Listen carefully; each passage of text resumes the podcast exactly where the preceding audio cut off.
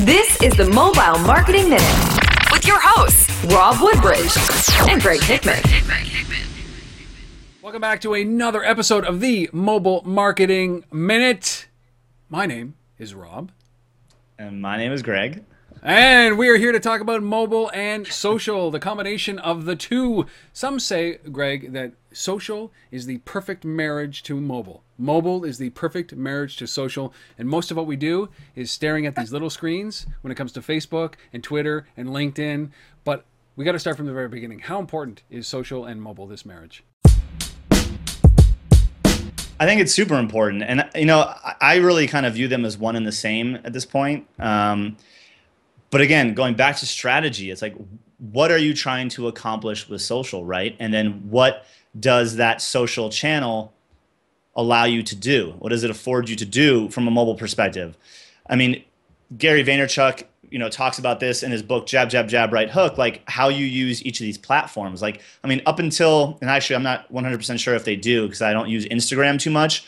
Instagram, to my to my knowledge, right now, you still can't link out of Instagram, right? Is that still correct? Yeah.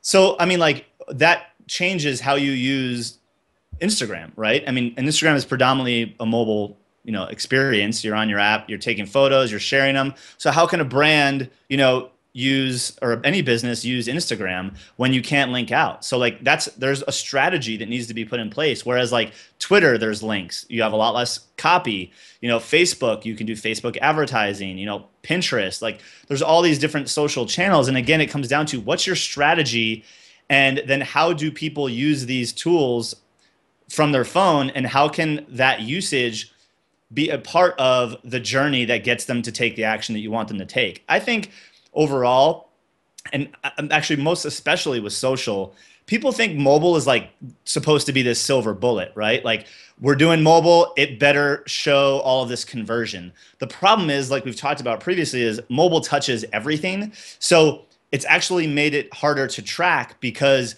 I could be engaging with you on Facebook from my desktop, leave, get in the car, and be continuing that engagement on Facebook from my phone, which might completely change how I'm going to interact with you from that point on.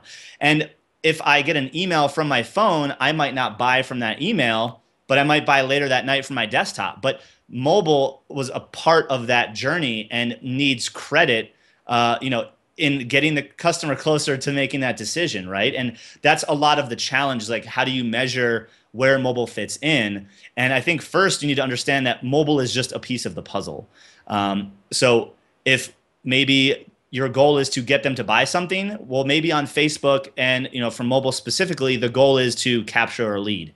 That then there's some other form of communication that then drives them to the next step of the purchase funnel, which is you know taking to a sales page or you know bringing them into the store or what have you. So um, I'm not sure if that actually answers the question, but I think I think it raises another question of do you know how how frequently people are engaging with you on social from a mobile phone and what that maybe is preventing them from doing right now within your own strategy does that make sense? It does, and it, and it's so key because we all know that the majority of the interactions, when you talk about Facebook, for example, you know over 800 million people use Facebook uh, on mobile, and there's almost half a billion people, 500 million people, just use Facebook mobile exclusively. The same thing with something like Instagram. Same thing with something mm-hmm. like Twitter. The majority of the activity yeah. is done on a mobile device. So part of the strategy has to be understand accept the fact that people are there, accept the mm-hmm. fact that your customers are there. And I love how you, you say that is to make sure that it's part of your strategy in order to be able to be there where your customer is, whether that's right. on Facebook or Twitter. I think one of maybe the biggest challenge is you can't be everywhere. So I think you have to be able to actually hone in, wouldn't you say, where yeah. you should be and where your customers are. Exactly. And this will make this episode run longer, but I think it's I think it's funny. I think the reason that some of this stuff sucks right now um, and is hard is because of us as marketers, right? I mean, we tend to ruin everything, right? Humans. And Gary Vayner, Gary Vaynerchuk says it all the time. But I mean, I um I can't na- name the source, but someone was hosting a conference, a, a virtual conference tons of people do those. And I was like, oh, is there going to be someone speaking on mobile? I would love to contribute. And they're like, oh, the from the survey, no one wanted to participate. Like, no one's interested in learning mobile. I'm like, that's funny. that's odd. One, that's that stinks because you know this conference markets to marketers. But as a conference organizer, don't you want to be like the go-to source for what people should be paying attention to?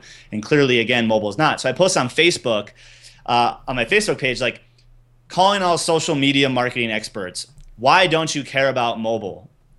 Why do you keep talking about how how important mobile is, but then really don't do anything about it?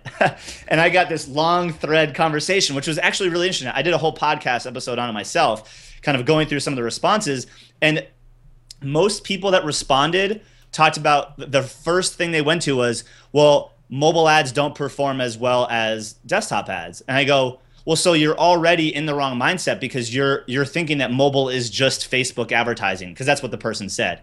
I was like, that's such a siloed approach, and I'm like, come come to think about it, I know multiple people that have Facebook ads that perform way better on mobile than they do on desktop. Again, it comes down to your ad, your customer, your offer, your copy, your creative, all of these other things are affecting why your ad might have sucked on mobile, but this person's is awesome, right? So uh, I think it's just this almost single mindedness of, again, generically speaking, of a lot of marketers that ruin it because of this one this one thought of mobile is Facebook m- mobile Facebook ads don't work as as good as desktop. That's all that mobile is. I'm going to go focus on other things. See that kind of uh, that kind of attitude drives me up the wall, right? It's lazy. it. it's lazy it. marketing to begin with. Yeah. And when you talk about something like Instagram, for example, we, we just covered this in, in a recent podcast, which was IKEA Russia did this amazing thing with Instagram. I was just looking into this. This is awesome. Well, what they did basically is they used hashtags in, in inside of Instagram to hashtag and create a photographic version of their entire catalog, mm-hmm. strewn together by hashtags for each one of the pieces of furniture. And this is Google this. This is an amazing yeah. marketing experiment and an amazing mind that came up with that. That hmm. is not lazy marketing. That is exactly the opportunity that mobile affords us on a social side, wouldn't you say? Yeah, and that's that's the thing where like you know it comes down to innovation, right? I mean, those type that type of thinking is what's going to create new opportunities in mobile. I mean, you look at Coca-Cola to this day, they spend 70% of their entire mobile budget on SMS, 20% on mobile web, and 10% on what they call innovation.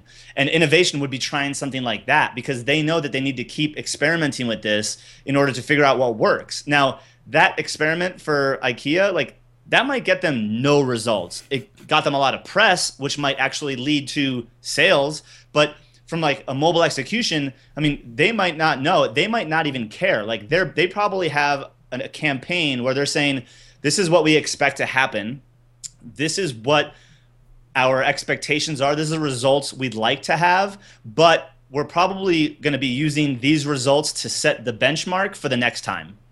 And a lot of people don't have that benchmark, right? Uh, which goes into a whole nother conversation. But like, if you're just diving into this, you can't have the same expectations as b- businesses that have been doing this stuff for years. Like, you sometimes might need to create your first campaign with the only outcome of you learning how is this going to work with my audience the first time? And then how do i optimize to see if i can make it better and and make it a little bit better? And keep doing that a few times until you can say okay this is actually the true benchmark of how our customers will react to this type of mobile marketing.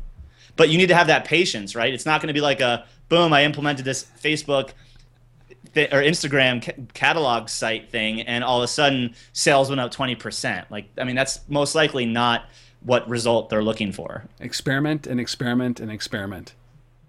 Don't forget to come back next week for our next episode.